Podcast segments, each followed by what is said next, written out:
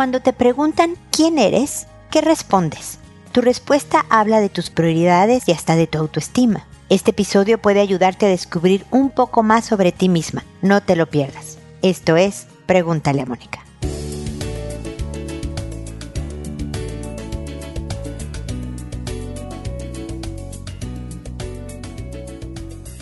Bienvenidos amigos una vez más a Pregúntale a Mónica. Soy Mónica Bulnes de Lara. Como siempre, feliz de encontrarme con ustedes en este espacio que me da un poco de risa porque estoy grabando el episodio y tengo a mis dos perritas echadas a punto de dormir. Bueno, ya la cachorra decidió venir a saludarme, pero se me estaban quedando viendo como si les hablara a ellas, así que me dio un poco de risa sentirme tan observada.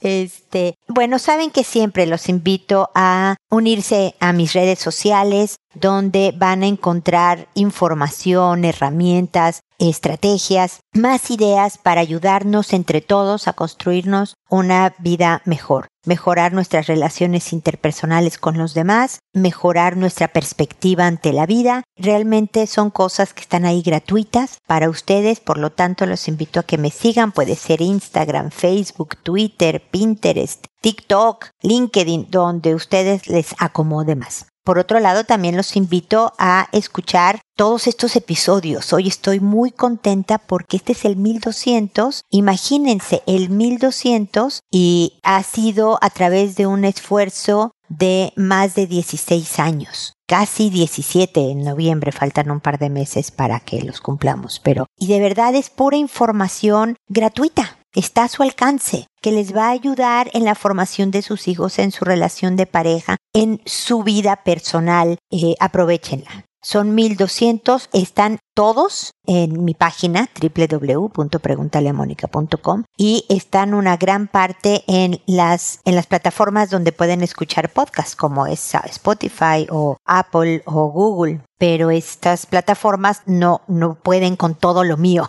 no pueden con 1200 episodios y por lo tanto creo que aceptan como 700 por ahí. Pero si quieres oír desde el principio, pregúntale a Mónica y de verdad empaparte y hacerte un especialista en inteligencia emocional, en relaciones interpersonales y todo eso, de verdad vete a la página y velos escuchando poco a poco. Desde luego también les pido un comentario, un, una review en la misma plataforma donde me escuchen, ahí al programa o al episodio que hayan escuchado, porque me ayudan en mi trabajo. Y eso este, no tiene ningún costo y de verdad se los agradecería muchísimo porque es una forma de apoyarme en lo que hago. Así que ahí se los encargo. Y creo que ya es todo lo que tengo que decir antes de hablar del tema de hoy. ¿Quién eres? ¿Quién eres? ¿Qué me respondes? Bueno, soy Mónica Bulnes. Bueno, sí, pero ¿quién eres? Bueno, soy una mujer, soy psicóloga, soy mamá, soy esposa, soy... ¿Quién eres? ¿No? El otro día leía un libro en donde contaban que Will Smith contestó, yo soy todavía este eh, niño que a los 15 años le rompieron el corazón. Eh, la persona que estaba leyendo el libro, que es Viola Davis, una actriz americana que de su biografía, decía, yo soy la niña de 8, 11 años que le dijeron todo el tiempo que era negra, que era fea y que no iba a lograr nada en su vida. Y es, allá eso se refiere a esta pregunta a lo mejor en una parte, ¿qué te ha marcado? ¿Qué te hizo un antes y un después? ¿No? Hay quienes vivir una discriminación muy fuerte, por ejemplo, como el caso de Viola Davis y la pobreza impresionante que tuvo. A mí, por ejemplo, el tema de salud ha sido mi tema. Y yo si te respondiera esta pregunta te diría yo soy la niña de 11 años que operaron en esa época porque eso sí cambió mi vida, eso determinó el resto de mi vida con referente a lo que es la salud, pero también en lo referente a quién soy yo como persona, cómo veo la vida, cómo manejo las adversidades, eh, me marcó sin yo saberlo obviamente a los 11 años, ¿no? Sino que ahora lo puedo saber. Esta soy yo. Entonces te regreso nuevamente esta pregunta. Yo sé que hablaba sobre tus prioridades, sobre tu autoestima. Pues sí, es el concepto que tienes de ti misma y parte de responderlo desde la perspectiva que lo hizo Will Smith, Viola Davis y ahora yo que te cuento mi experiencia, es definir también cómo ves la vida y cómo te sientes contigo misma y quién eres ahora Creo que eso es bien importante para seguir trabajando. La verdad es que nunca terminamos de definirnos y de mejorar y de volver a tropezar en, en, las mismas o en otras piedras, pero este, o sea, la persona es un trabajo continuo, pero creo que hacerte este tipo de preguntas ayudan a reflexionar y ayudar a mejorarte y por lo tanto espero a mejorar tu vida. Así que con la pregunta de quién eres termino mi comentario inicial, que espero que te sea útil. Ahora voy a responder sus preguntas, sus consultas, que como saben lo hago por orden de llegada, que a todo mundo le cambio el nombre para conservar su anonimato que una vez que he respondido a la consulta y el episodio se publica en la página, a las personas que me consultaron les envío un correo que dice el número del episodio, que hoy es el 1200, imagínense, el título del mismo, el nombre que les inventé y les agrego el enlace directo al episodio que creo que facilita el acceso a recibir lo antes posible mis comentarios a la consulta que me hicieron contesto por audio y no por escrito a su correo directamente porque me oyen más gentes de las que me escriben y creo que los principios de los que se hablan en este programa pueden aplicar a muchas situaciones o a situaciones similares que estén viviendo las personas que me oigan y pueden encontrar en mis comentarios alguna idea, alguna estrategia que les sea útil para aplicar en su propia vida pero siempre contesto. Me llego a tardar un poco, algunos días en, hacerlo, pero siempre contesto. Así que si no han recibido una respuesta mía, digamos, en dos semanas, avísenme, vuélvanme a escribir, déjenme un mensaje en Instagram, algo, para tratar de localizar el correo que la cibernética me robó o pedirles que vuelvan a enviarme su consulta para asegurar que me llegue y poderles responder. Bueno, eso es básicamente la estructura del programa, así que hoy empiezo con Luciana, que me dice, hola Mónica, ¿qué tal? Un gusto saludarte. Desde hace un tiempo vengo siguiendo tus charlas y me han ayudado mucho. Te escribo ahora porque me encuentro bastante triste desde hace un tiempo. Mi hija de 32 años tiene una hermosa bebé de un año y medio. Antes de nacer mi nieta, ella estuvo en una relación con el papá de la bebé, quien parecía un chico muy afable, trabajador y responsable. Ellos comenzaron a convivir en la casa de él una vez que nació la bebé, en noviembre del 2020. Y a los dos meses tuvieron una pelea y mi hija me llamó que se volvía para la casa. Ella es muy temperamental y creo que nunca se sintió como que esa era su hogar. Al día siguiente el muchacho se suicidó, por lo que desde entonces hemos estado viviendo con mi hija y mi nieta. Por supuesto que ha sido y está siendo muy duro para ella, y está sumida en la culpa y en una depresión personal de la que no veo que esté saliendo a pesar de que está en tratamiento psicológico desde el primer momento. Su actitud ha sido quedarse en la inactividad personal total y solamente dedicarse al cuidado de su bebé.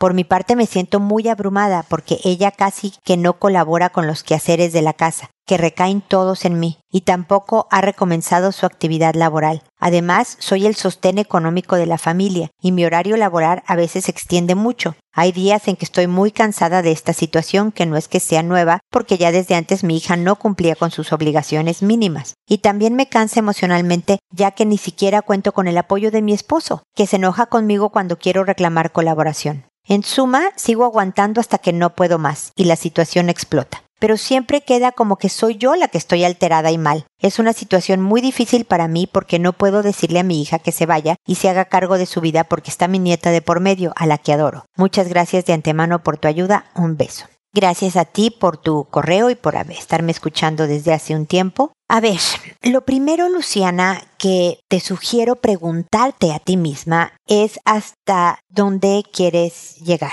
Porque al mismo tiempo que me dices ya, estoy cansada, ya quiero que cambien las cosas, pero no le puedo pedir a mi hija que se vaya, ¿no? O sea, una mujer de 32 años con su hija, pues lo ideal sería que se hiciera cargo de ella y de su hija. Entiendo que desde hace dos años, por lo que me cuentas aquí, está en una depresión muy fuerte porque desde luego vivir el suicidio de tu pareja, por más peleada que estés con ella, y del papá de tu hija es algo muy fuerte por vivir, pero por su hija y por ella misma es fundamental que salga de la depresión. Y la inactividad total, bueno, Tú y yo sabemos que un hijo puede tomarnos el 100% del tiempo. Un hijo y una casa es normalmente como funciona, ¿no? Yo dejé de trabajar por una temporada cuando nació mi primer hijo, pero yo veía la casa también. Entonces, es el 100% de tu tiempo, siete días a la semana, sin horarios nocturnos libres ni nada, ¿no?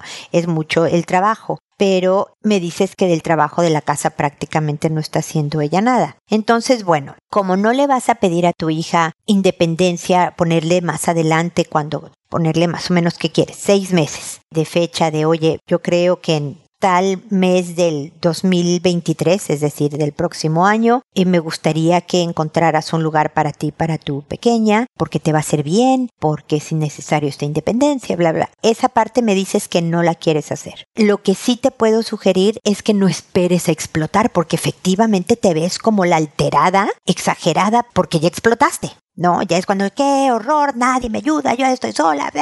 Efectivamente, les das la excusa perfecta para no hacerte caso. Porque mira, está loca, ¿no? ya sé, se le soltó el tornillo y empezó a pegar de gritos ya, ¿no? Qué horror, menos ayudo. ¿Me explico? Entonces, mi sugerencia sería que lo sentaras un martes cualquiera, a ti, a ella y a tu marido, ¿eh? Francamente, a mí no me importa que él ya esté retirado, este y demás, que tú estés llevando todo la, el peso económico de la familia, más todo el quehacer de la casa, no sé por qué lo permites, no, no debe de ser. Entonces los vas a sentar y les vas a decir, ya no puedo más, es cansado emocional y físicamente y ustedes me ven de mal humor y tampoco es bueno para el ambiente familiar, necesito de su ayuda. Querida hija, una mamá es perfectamente capaz de manejar una casa y un bebé, así que quiero que tú te dediques y ten preparado desde antes, mi, mi querida Luciana, todo lo que necesites de ella. Es decir, a lo mejor le quieres encargar que cocine, que ella va a ser la encargada de la cocinada en la noche cuando tú llegas de trabajar, ¿no? Eh, a lo mejor tú recoges la cocina o no, ella recoge la cocina mientras tú preparas algo rapidito después de trabajar, ¿no? Por decirte algo. O le vas a encargar la lavandería, la lavada, secada, tendida de la ropa, lo que sea, ¿no? O le vas a encargar, no lo sé, más lo de su bebé, su bebé va a estar desde luego sobreentendido, ¿no? Pero dale primero dos, tres tareas, porque le va a hacer bien a tu hija esa responsabilidad yo también le pondría con mucho amor y cariño y paciencia un tiempo de, oye, de aquí a seis meses, me gustaría que tuvieras, aunque sea un trabajo de medio tiempo, porque a lo mejor a los dos años la niñita ya va a entrar al kinder. Y ya en el kinder, pues ella va a tener todas las mañanas libres. Bueno, pues todas las mañanas tu hija podría trabajar y también aportar económicamente a la familia. Y a tu marido, que no se le va a caer el brazo, le pides que él va a sacar la basura, que él va a poner la mesa, que él va a quitar la mesa, que él va a barrer, no sé, reparte aunque sea un poco de tareas. A lo mejor al principio tú sí vas a seguir haciendo la mayoría, mi querida Luciana pero poco a poco se va a ir haciendo la mentalidad de equipo. Pero tiene que ser en un día tranquilo, en un martes cualquiera. Y que si no llegas y, no sé, le dijiste a tu hija que preparara la comida en la noche y no preparó nada, no grites, ni te enojes, ni explotes, ni Tú vas, te preparas un sándwich de bueno. ¿Cómo les fue a todos el día de hoy? Muy bien. Hoy fíjense que en mi trabajo Juanita se cayó y se rompió una uña. ¿Cómo ven, pobre? Y tú te preparas tu sándwichito, tu, ¿no? Tu ensaladita y te comes algo en la noche, lo recoges tú, te haces para ti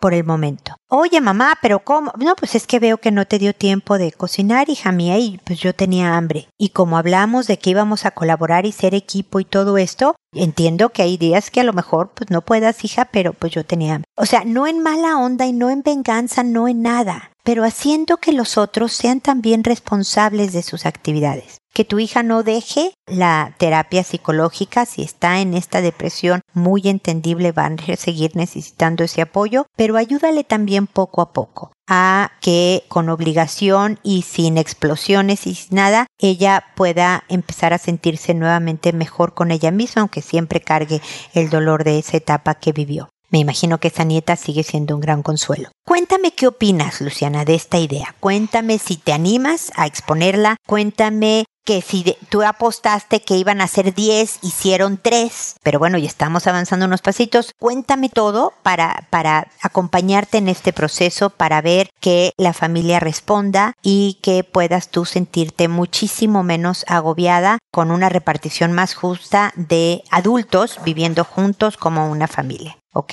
Así que seguimos en contacto.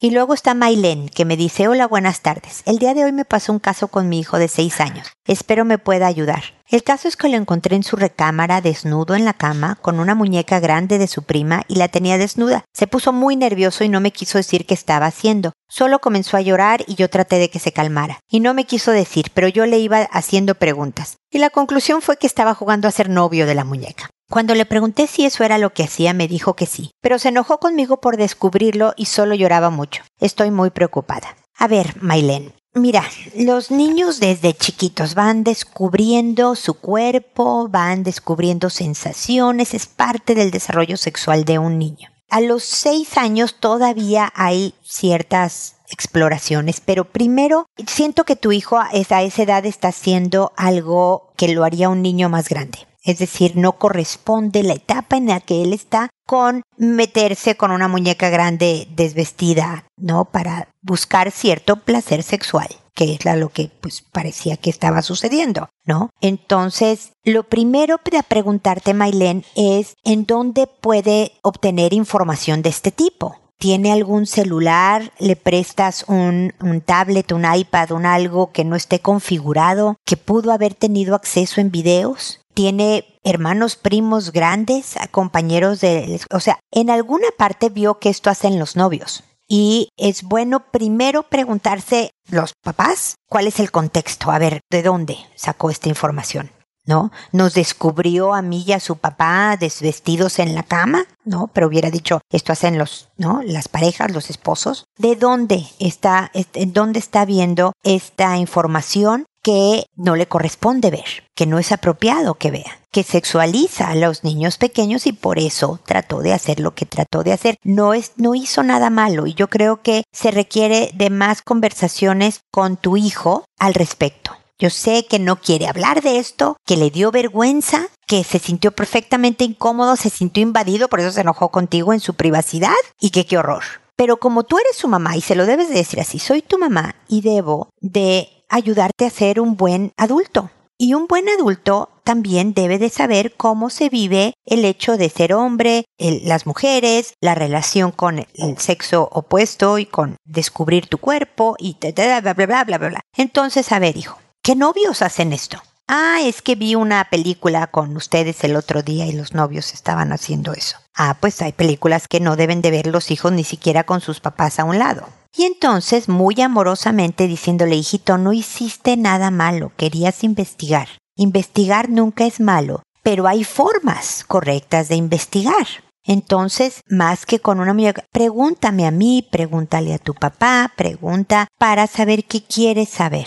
En otra conversación diferente, Mailén, otro día, hablar sobre las cosas que queremos hacer cuando queremos sentir rico hablar de la palabra y usarla de masturbación, hablar de tener partes en el cuerpo que son sensibles a ciertos estímulos y nuevamente también la mejor manera los momentos en que es adecuado, cuando no, como sí. Pues la muñeca de la prima, pues no es la mejor manera de buscar estimulación, pues porque la prima luego va a querer su muñeca y como que, ¿no? Ya fue usada por el primito. Entonces, hablar de estas cosas con él y tú, desde luego su papá, para que también hablen de las partes que comparten, que tienen en común el papá y él, y de eso se trata la formación sexual. O sea, no te preocupes, Maile, no hizo nada grave, está investigando y lo descubrieron.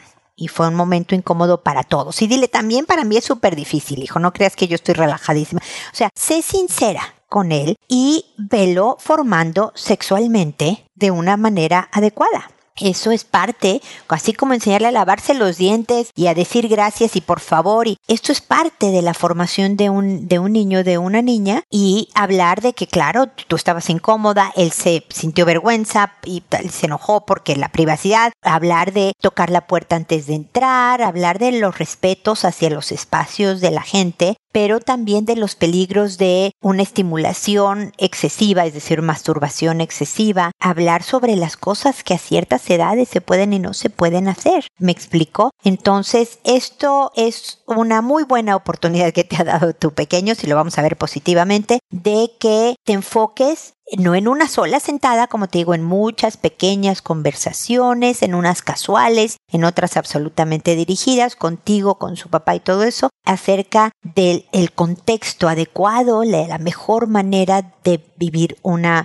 vida sexual y demás, ¿no? Entonces, primero, el verificar dónde puede estar obteniendo información que no es adecuada para su etapa y tomar medidas al respecto, configurar los dispositivos, hablar con los primos grandes, poner atención en lo que ustedes papás están viendo frente al joven, al pequeñito, etcétera, etcétera, y luego varias, muchas conversaciones con él. Aclararle que no hizo nada malo, Nada más hay que aprenderlo a hacer de una forma en que no use muñecas de otras gentes, de que eh, sea privado. Bueno, él estaba en su cuarto, estaba siendo privado, pero todo de acuerdo a la edad. ¿Por qué es importante la edad? ¿Qué hacer cuando él tenga ganas de sentir rico, por ejemplo? Darle estrategias para manejar también si él ya ahorita pues tiene el impulso sexual de masturbarse, pues entonces cómo puede manejarlo, controlarlo para que no se vuelva algo compulsivo todo ese tipo de cosas, Mailen. Aquí estoy. Me puedes escribir a través, acuérdate siempre, de www.preguntaleamónica.com en el botón envíame tu pregunta las veces que tú quieras para resolver más dudas, para, oye, esta, pero ¿cómo le digo de este tema? Lo que necesites saber de este tema o de cualquier otro en lo que se refiere a formación de los hijos. Como decimos en mi tierra, estoy a tus órdenes, así que no dudes en volverme a escribir. Espero que sigamos en contacto. Y espero amigos que nos volvamos a encontrar en un episodio más de Pregúntale a Mónica. Y recuerden siempre, decidan ser amables. Hasta pronto.